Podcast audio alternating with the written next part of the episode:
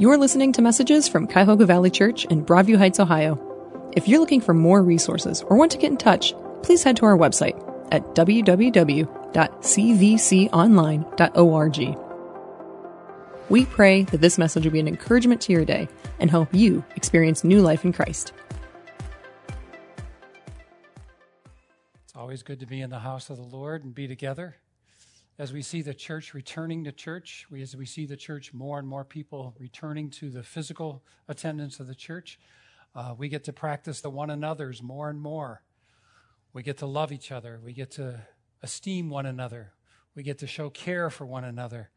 We get to touch one another. We get to encourage one another and challenge one another. Part of our worship is always that. You see, God is really pleased that these guys bring songs that stir our hearts and give us an opportunity to, with song to, to worship Him. But God is greatly pleased as well when we live out the commandments that we are to be this way with one another. It gives Him joy that you love one another. It gives God joy to see His people at peace with one another, encouraging each other. So the service will end in, you know, a certain number of minutes. But the service isn't over. As you, as you gather, as you leave, as you speak a word, as you put a hand on a shoulder, as you show loving kindness. See, love is what lasts. love is the banner. Love is the distinguishing factor. And so, yeah, this pastor has been transformed over these last 40 some years by the love of God that was shed in my heart by the Holy Spirit, that I love you guys. I don't know all you personally. I can't. But I know I love you guys and I pray for you and I seek God for your favor. I seek God for your blessings. I seek God for his hand to be upon you. And even this hour, there are people praying for you now, which greatly encourages us as pastors. That each time we take this position near the pulpit, as we call it, that there are people praying. Praying. Because prayer is key. It's absolute key to the work of the Spirit in our hearts. As we'll see today when Paul finishes his letter to the Ephesians. But in case you're here, and this might be your one and only, like you maybe you said to mom or someone, I'll give it a shot. I'll give it a one try. You know, I'll come here and let me check it out. I just want to remind you of something. It's all about Jesus Christ. It's all about Him. It's all about his person and his work and his goodness and his greatness. A friend of mine wrote this. Why are we so much making a big deal about Jesus? He was asked. And this was his answer I can't do better. About Jesus, all divine names and titles are applied to him. He is called God, the mighty God, the great God, God over all, Jehovah, Lord of lords and King of kings. All divine attributes are ascribed to him. He is declared to be omnipresent, omniscient, almighty, and immutable. The same forever, yesterday, today, and forever. He is set forth as the creator and upholder and the ruler of the universe. All things were created by him and for him, and by him all things consist. He is the object of our worship. And all intelligent creatures worship him. All angels are commanded to prostrate themselves before him and worship him.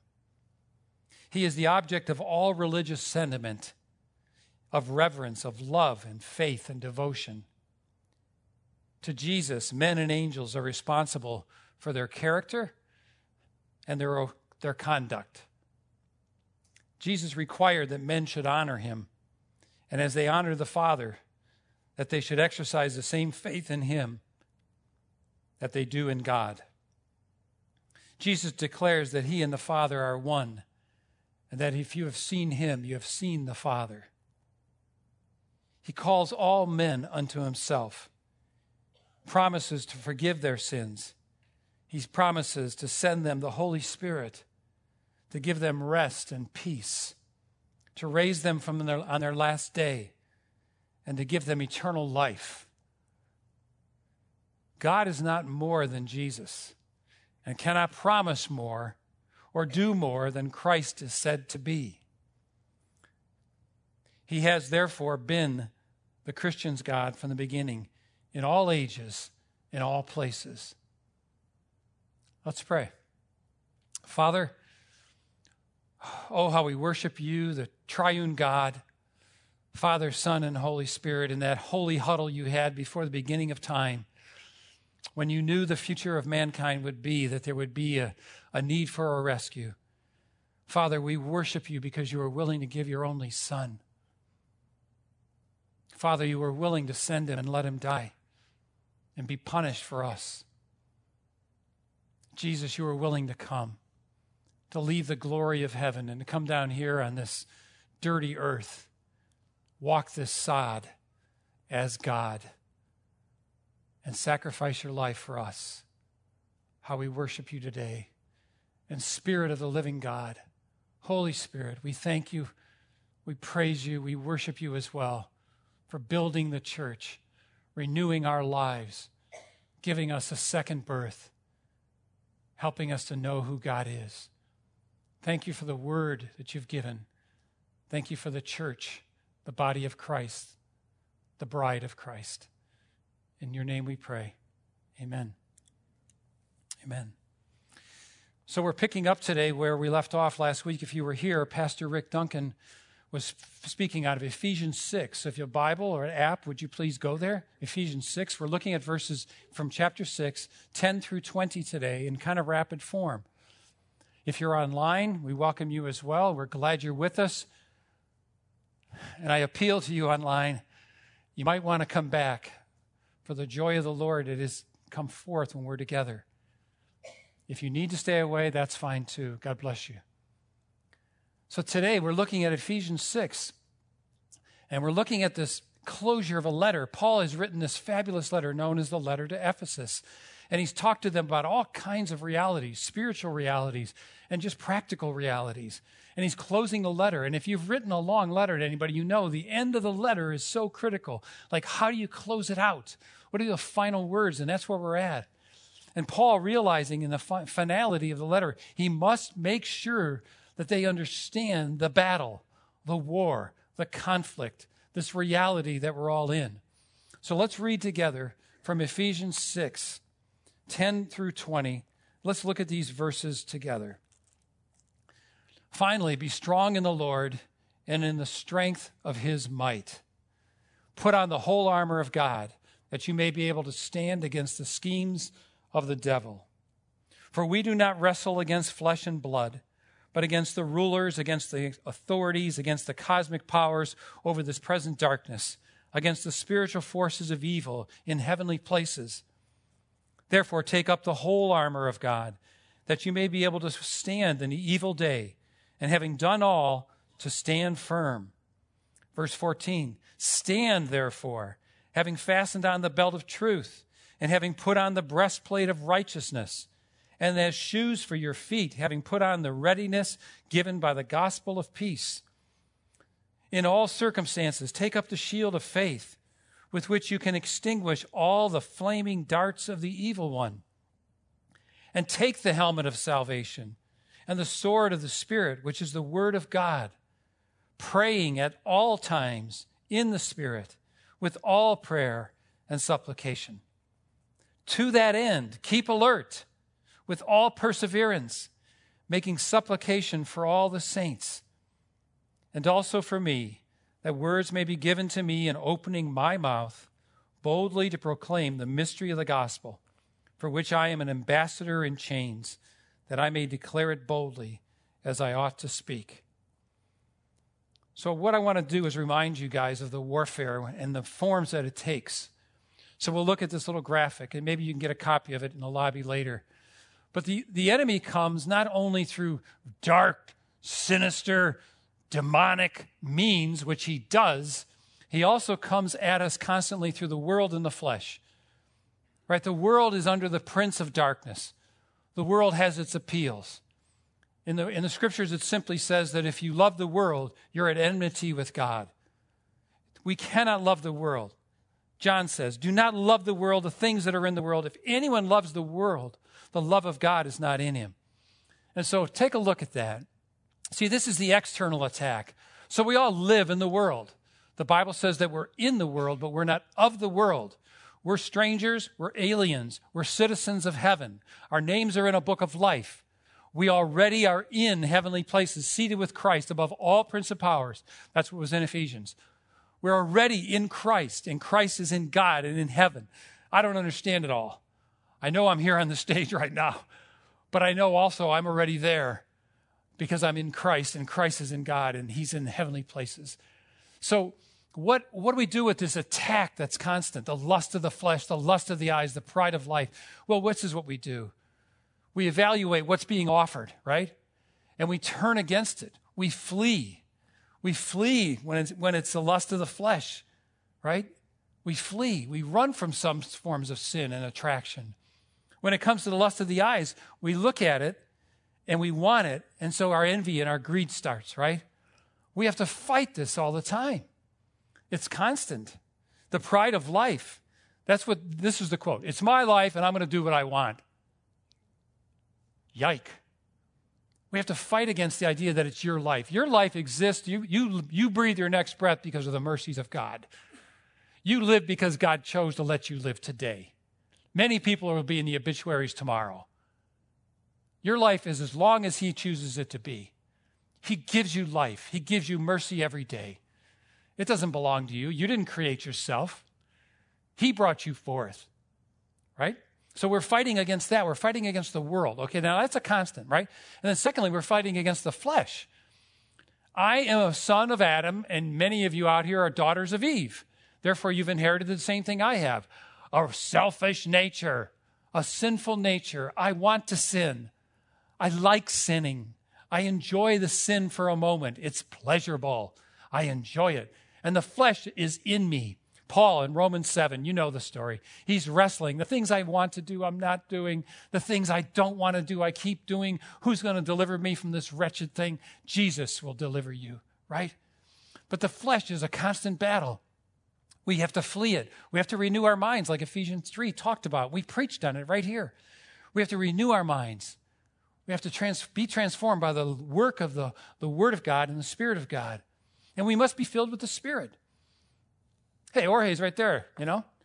He's a pretty good guy, gives good things to his children, whatever, right? But the Bible says about him, you being evil know how to give good things to your children. How much more would the Father give you the Holy Spirit to those who ask? How often are you praying that? How often are you praying that? What an enormous prayer. It's this simple Father, fill me with your Spirit, that I may walk in the power of the Holy Spirit, that I may walk in purity and holiness today. Oh God, I'm going out into a dark and deep and dirty world. I'm striding out with demons attacking me, and the world and the flesh work with them. Lord, fill me with your spirit. Fill me with your purity. Without holiness, no one's going to see God. It's, our, it's the work of God in us during this season of life that we live on earth after our salvation, that we are sanctified, we are set apart, we're more like Jesus. I get this absolutely thrilling opportunity as a pastor to watch transformation happen. I get to see men and women come to our church, and they are so unlike Jesus. They come through those doors really just troubled with sin and habits and addictions, and they come in. And I get to see them lay their life down and submit to God. And I watch the work of God in their lives over the years, and I see new men and new women emerge. And it is absolutely thrilling. I work with the men's ministry in particular, and I get to see these men being transformed as they study God's word and pray together and they spend life together. I get to see them be transformed into Jesus like people. Isn't that what we're here for? To be made in the image. The final battle, of course, is in the spiritual realm. That's what this whole Ephesians 6 10 through 20 is all about. It's not just the flesh, it's not just the world. It is a spiritual domain, it is a hidden darkness. It is coming up. These demons are out to get us. How many of you have read C.S. Lewis's Screwtape Letters? Raise them higher so I can see. Okay, homework read the book Screwtape Letters by C.S. Lewis. Screwtape Letters by C.S. Lewis. It's a book written from a Screwtape is a high ranking demon, and he's writing a letter to a low ranking demon named Wormwood, and he's telling him how to trip up every man and every woman, and how to ruin their prayer life, and ruin their church life, and ruin their faith.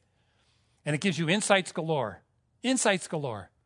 The best book I've read in the last years I'm reading now is a book about warfare. It's called The Com- Christian in Complete Armor by William Gurnall. It's 400 years old and it's 1,400 pages, and it is killing me. It is so good. It is so wonderful, so rich. I'm not recommending you read this, so don't throw rocks at me or whatever, okay? But I'm telling you, as a pastor, I know this that Charles Spurgeon on Sunday night, after preaching to ten thousands of people, his wife would read to him from this book. That was his request to his wife, Would you please read to me this book in my fatigue? And I'm sitting up nights with this book saying, Thank you, Jesus, for recording this for us. Thank you for helping us with pastors and teachers. Is the demonic real? Rick talked about it last week. What are you, blind? What, you don't see evil marching in the world? You don't see it? Psychologists can't explain it. There is evil in the world, there's an evil presence in this world and it's dark and it's sinister. If you read the Bible, you know it's demonic. Read the Gospels. Jesus is being confronted with demons f- frequently, right? They made this woman bent and afflicted for 18 years. She was bent and afflicted, and the doctors couldn't cure her because a demon had done that to her. Do I believe that still happens? Yes. That doesn't change. Hey, the, the demons were sent into the pigs. You mean demons can invest in pigs? Yes. They ran and they dove off the cliffs. You mean demons can do that? Yes. Jesus was tempted by them, right? He's in the wilderness. They tempt him and they tempt him and they tempt him. We only know of three temptations, but you can be sure there were hundreds. And in all those temptations, Jesus didn't sin. Once in a while, we get a glimpse of the manifestation of darkness. Once in a while, as pastors and leaders, we actually see demonic stuff. It's not that hard to see sometimes. And sometimes it's frightening. Sometimes it's so real that you wish you weren't in the room. You wish you weren't with the people. Because that kind of demonic oppression is very real. I hope I never have to be involved in another one again. But I've seen those things. If you want to, if you don't think demons are real, huh? Keith Green said, "Yeah, it's so easy anymore." He was singing a song for Satan 40 years ago, Keith Green, and he said, "It's getting very easy now because nobody believes in me anymore." My world is just a spinning top. It's like child's play, Satan says, because they don't believe in me anymore. So I get right in there. I write the magazines, I write the media, I write the entertainment. I'm right in there. And they don't even believe I exist. It's getting very easy now because nobody believes in me anymore. That's what he's saying. Do you believe? If you can't, you can't not believe in that and be a Christian. You, you have to understand. So, Paul, wonderful Paul, he's in prison. He's in prison. He's chained, right? He's in a Roman prison. His life's going to end soon. But he's there trying to equip the saints, equip the saints, equip the saints for their ministry. He's one little man. He's at the end of his life. He's broken down, but he's equipping the saints for the warfare. So let's look at this, these, these scriptures. Okay? Let's look together. It's a whole armor that must be put on. In verse 13, we get this whole armor, right? You can't go to war without a helmet. Duh. So if you're not saved, good luck. the helmet of salvation is the only thing that qualifies you to go out there and fight the enemy. Right? But the whole armor, you can't go out there without a breastplate of righteousness, without the righteousness of Christ. Forget it. Your righteousness is filthy rags, the Bible says. You want to fight? You want to stand firm over and over and over. Stand, stand firm, stand, therefore stand, right? And stance is everything. Any of you that are athletic or have been trained in gymnastics or volleyball or football or whatever sport, if you've been in any sport, you know this. Coach starts with stance. How do you want us to stand, coach? Well, if, you know, we want you to stand with a level base. We want you to get, you know, we want you to this or we want you to be there. But we want a stance. And the stance starts with understanding we have to stand firm. We are not charging the, the call is not a charge. This is not about an offensive charge, like, okay, get ready, set, go, let's run. No, it's not. It's Jesus saying, stand firm, the battle is mine. The battle is mine. I got this. I'm the true champion. I've defeated the enemy. We sing, The battle is the Lord's, and he will overcome his enemies with his right hand. He will overcome. It's his battle, it's his armor, it's his power, his strength given to every person in his church. I don't care how tiny the lady is. I don't care if she's mealy. I don't care if she's quiet. She can be a super warrior for God. It isn't about machoism and manliness. It isn't about how big your shoulders are. Mary Ann's a warrior. She doesn't like I picked on her. I never told her I'd say that. She's a warrior. Elizabeth Hess, who lost her husband two days ago, Elizabeth Hess lost Bob Hess two days ago. Bob went to be with the Lord, 60 some years serving Jesus. Beautiful, beautiful man, beautiful woman. And now Elizabeth alone, but she's never alone. I was with them. She's quoting scriptures to me. I'm going, Yes, Elizabeth, yes, Elizabeth, yes, Elizabeth. What a warrior this little 89 year old Italian gal is. It's not about size and strength. It's not about human power. It's about taking the things that God is giving us and putting them on and standing firm. The whole armor. You must wear all the armor. And that includes prayer, which we'll get to. So don't tell me, well, yeah, I know this by heart. I was a little kid. Helmet, breastplate, shield, sword, belt, shoes. See, I got it. Yeah, you got it. You can recite that. But are you standing in it? Are you living in it? Why is Marianne a warrior? Why is Elizabeth a warrior? Because they have an intimate relationship with God. Because of the relationship with God. I know Elizabeth. She prays a lot. I know Elizabeth. She worships a lot.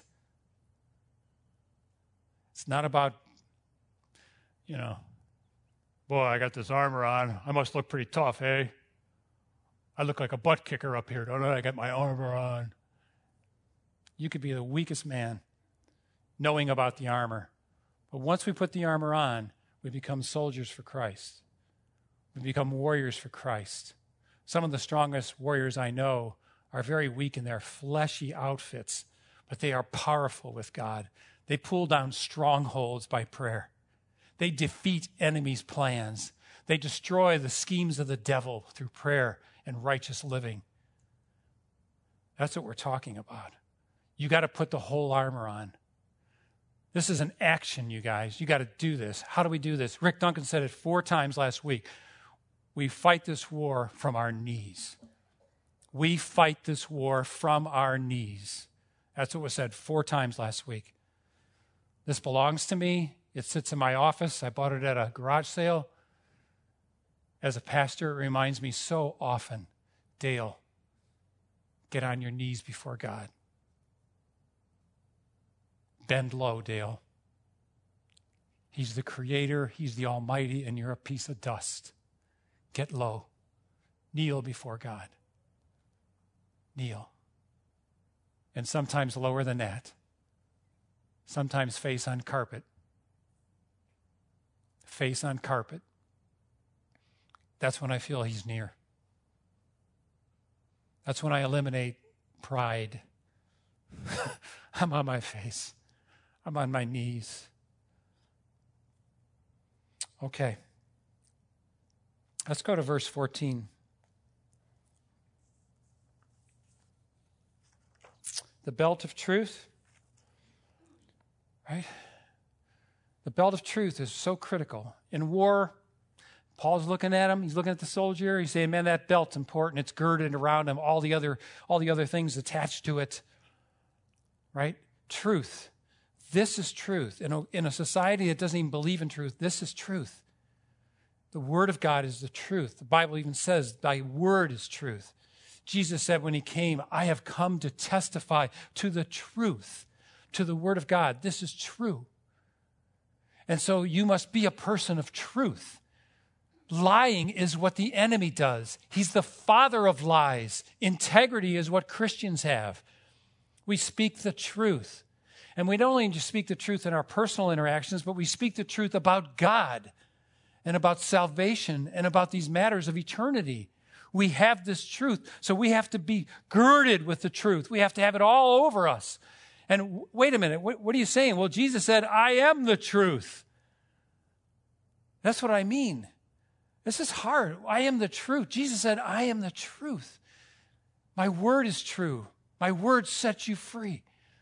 So we have to be those that have the word of God and Christ abiding in us, in us, through us. We got to be branches connected to that vine. That's the beginning of the that's the beginning of the outfit. The Bible says word of truth, right? Is the truth. I'm asking you this question. Are you a person living with truth as a defining quality of your life? Is Jesus so much your identity that you're girded up with truth? Verse 14 also talks about the breastplate of righteousness, right? Having put it on. Well, yeah, our righteousness is like filthy rags. Here's a soldier. You tell him, here, put these rags on and go out there. Good luck. They won't protect your vital organs. You'll be killed the first spear that gets through, the first arrow that gets through. We have to put on his righteousness. Remember when young David was going to fight Goliath and they tried to put Saul's armor on him and it was way too big? And, and, and David said, I don't need that. I'm going in the name of the Lord our God. I'm going in the name of our God. And he went into the battle with faith in the power of God. That's how we have to go forward. The enemy comes against you so often with shame and guilt, shame and guilt, shame and guilt, lie, lie, lie. He keeps telling you, you're no good. You'll never be good enough. The answer is correct. I will never be good enough. Every time the enemy tries to remind us of these lies about, oh, you sinned again, you go, yeah, it was on that cross. Oh, you failed again. See, his work is to shame and to guilt and to depress and to work heavily on our standing. And our standing is in Christ, in God. We have his righteousness. I, I cannot put into words the glory in, in, in the gospel that God has given me his righteousness. And he's given it to every saint. He's given you his righteousness. And what did you give him? Your pile of sins. The pile you still even add to. Behind me, there's a huge pile of sin that was, that is and was and will be Dale's sin.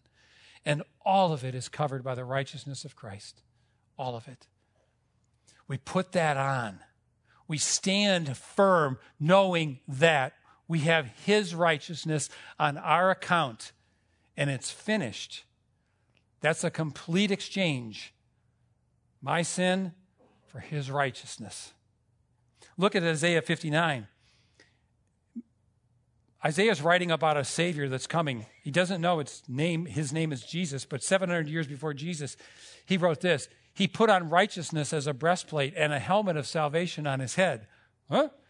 I thought that was Paul's word. No, that's Isaiah. See, Paul's pulling out of the history of the church the message of a Messiah is coming, a Savior is coming. And he put on righteousness. And he put on the helmet of salvation. It was Christ's and that's where we stand. We stand with these implements of war, but they're not ours. They're the armor of God. They're not our armors, right? Paul's saying we stand in the things that belong to God. These mighty items are ours. They're ours through the gospel. Okay. Let's go to verse 15. I've mentioned a few things, right? So, how important are shoes? Well, if you're a soldier going into war, you must have the proper shoes. You must be fitted. They're the foundation of your fight, they're the foundation of your stance. You have to have the shoes. What kind of shoes does, does Paul, when he's looking at that soldier, what is he thinking about? Our shoes are fitted and prepared with the gospel. A big struggle for us now, more than any other time in my life, is giving the gospel. The struggle of going out there into a secular society that wants to shun Christians and telling them about Jesus. Yeah, that's a struggle. Yeah, that takes courage. Yes, that's the order of God. Go into all the world and preach the gospel. Yes, those are marching orders. Okay, so we're in this lineup, right? We got our shields, we got our armor, we, you know, we got swords. God's call to us is stand your ground. Hold your ground. I'll win the battle. I'll take them out. The battle's mine. But when you go forth, go forth with the gospel of peace. Go forth with the gospel of reconciliation. Go forth and tell them about a God who is rescuing, a God who is eternal, a God who is pursuing them. Go forth with the gospel. These are the shoes that we wear. Hmm. So look again at Isaiah. Old, 700 years old. What's this shoe stuff? Isaiah writes, How beautiful upon the mountains are the feet of him who brings good news. You and I carry the best news, the very best news that mankind could ever hear. And that is that they can be forgiven, they can be given eternal life, they can be rescued. All they have to do is bend that knee and come to Christ. Now, in a room this size, not everybody here is a Christian. How do I know that? I don't know that. I just figure by, by the odds. If you have not come to Christ, if you've not surrendered your life to Him, I implore you to do so. If you haven't had that moment where you know that it's a moment with God, it's a divine moment, and your soul is touched by Him, I implore you to do this. Surrender to Jesus. Surrender. Get off the throne. Let Him sit on the throne of your life. Come to Christ. Come to Christ. The best decision that all the saints in this room ever made was they came to Christ. And it was the work of God drawing them and drawing them. And I pray you will. You know, in heaven, there's going to be some people up there, they're going to get hugged so hard by me, I might break a heavenly rib. But when I see my grandma, who told me about Jesus, and I said no, and then she told me about Jesus, and I said no, and I, she told me about Jesus, and I said no, grandma, not. Not going to read that Bible, not going to Billy Graham with you, not. She told me about the love of Christ, and she prayed over me and her Bible, my name is in her Bible, and she prayed over me. How beautiful are the feet of those that bring good news. How beautiful is it that someone came to you and you didn't want to hear this and they told you about Jesus Christ? How beautiful are those feet? I don't know if I'm going to hug my grandma's feet, but I know this Edith Pascura is in for a heck of a hug because she told me and she told me and she told me how thankful are you that someone took the gospel and came to you with it? How thankful should you be to pastors who stand up here week by week and tell your loved ones and tell your friends about a Savior who can save anyone? How beautiful it is that we have this mission to go forth and share the gospel and give the gospel and be part of the rescue and build the kingdom of God. Man, I'm telling you, my grandma and a couple others are in for it because God used them. And God will use you. She was a sixth grade graduate, period. That's as far as her education went. Sixth grade. But she knew God. She loved Jesus, and she told me about him.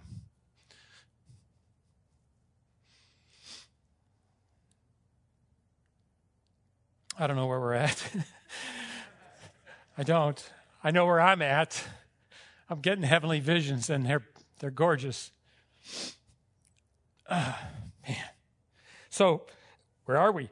I think verse um, 16. Thank you. Thank you. Um, I'm lost here. Verse 16, the shield of faith. What are we speaking of? Well, we're talking about the one defensive thing we have the shield that God gives us by the Word of God.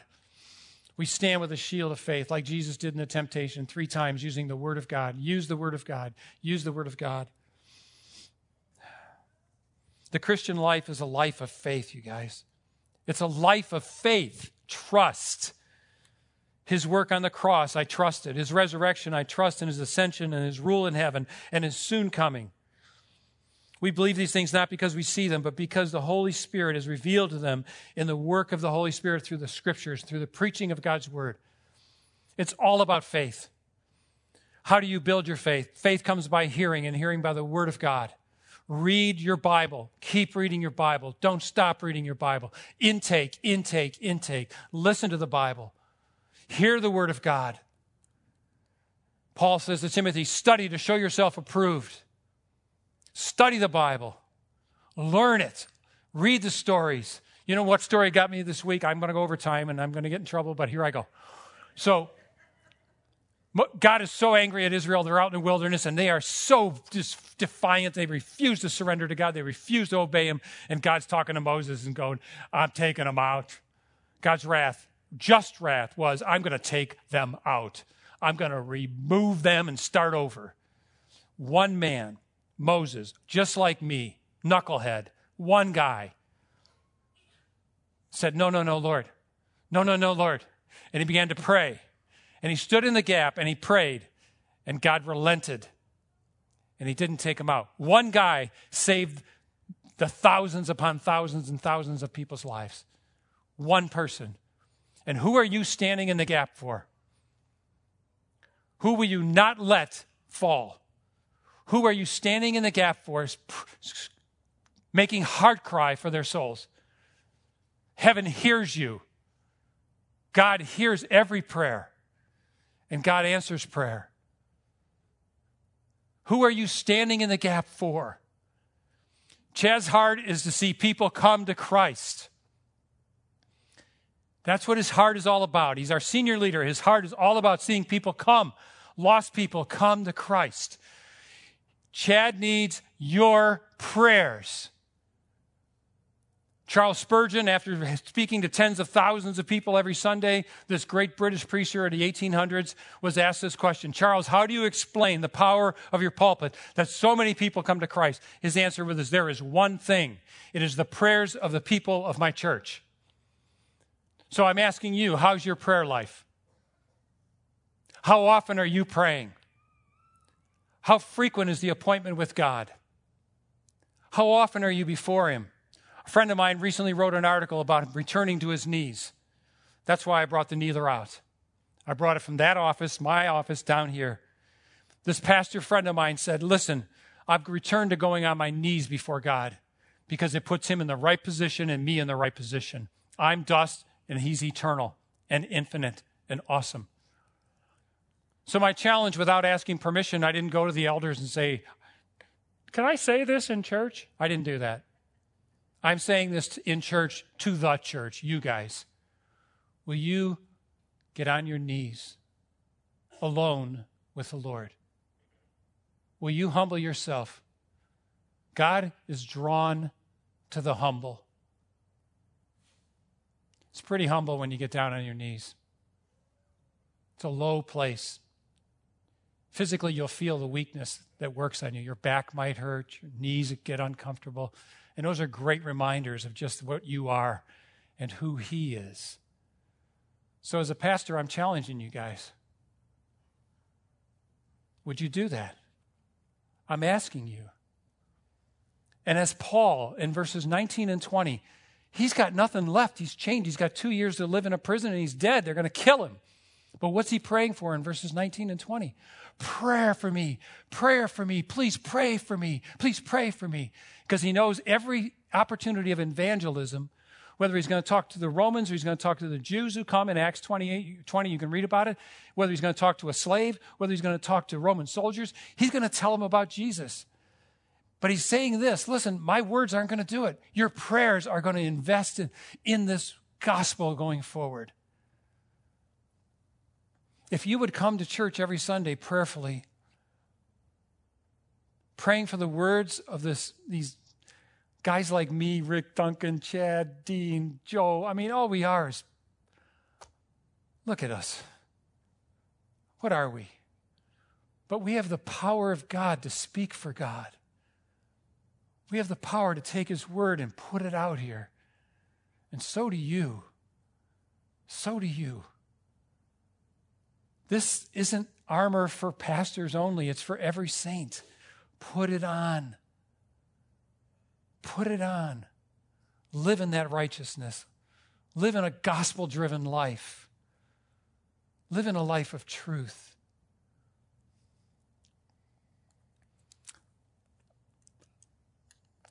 Can I pray? We'll close.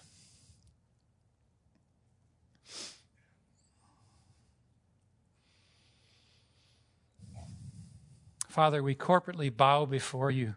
Our heads are bowed. But not only that, Lord, we want to bow our lives. We want to say, Lord, we belong to you. We are your servants. You are our King. We worship you. We adore you. Lord, we pray that we're sinners often. We pray that you would forgive our sins and cleanse us from all unrighteousness. Lord, strengthen our faith. Lord, help us to stand in your righteousness with your helmet of salvation. Help us to build faith by reading your word and take arms against the enemy. Lord, be glorified, be lifted up. May your name, Jesus, be renowned. And Father, we thank you for letting us be together in church. Hallelujah. Letting us see one another. Lord, help us to love one another as you love us. In Christ's name, amen. Thanks for listening, friends. If you want to talk about anything that you've heard today, don't hesitate to reach out. You can find contact information and current teaching series on our website at www.cvconline.org.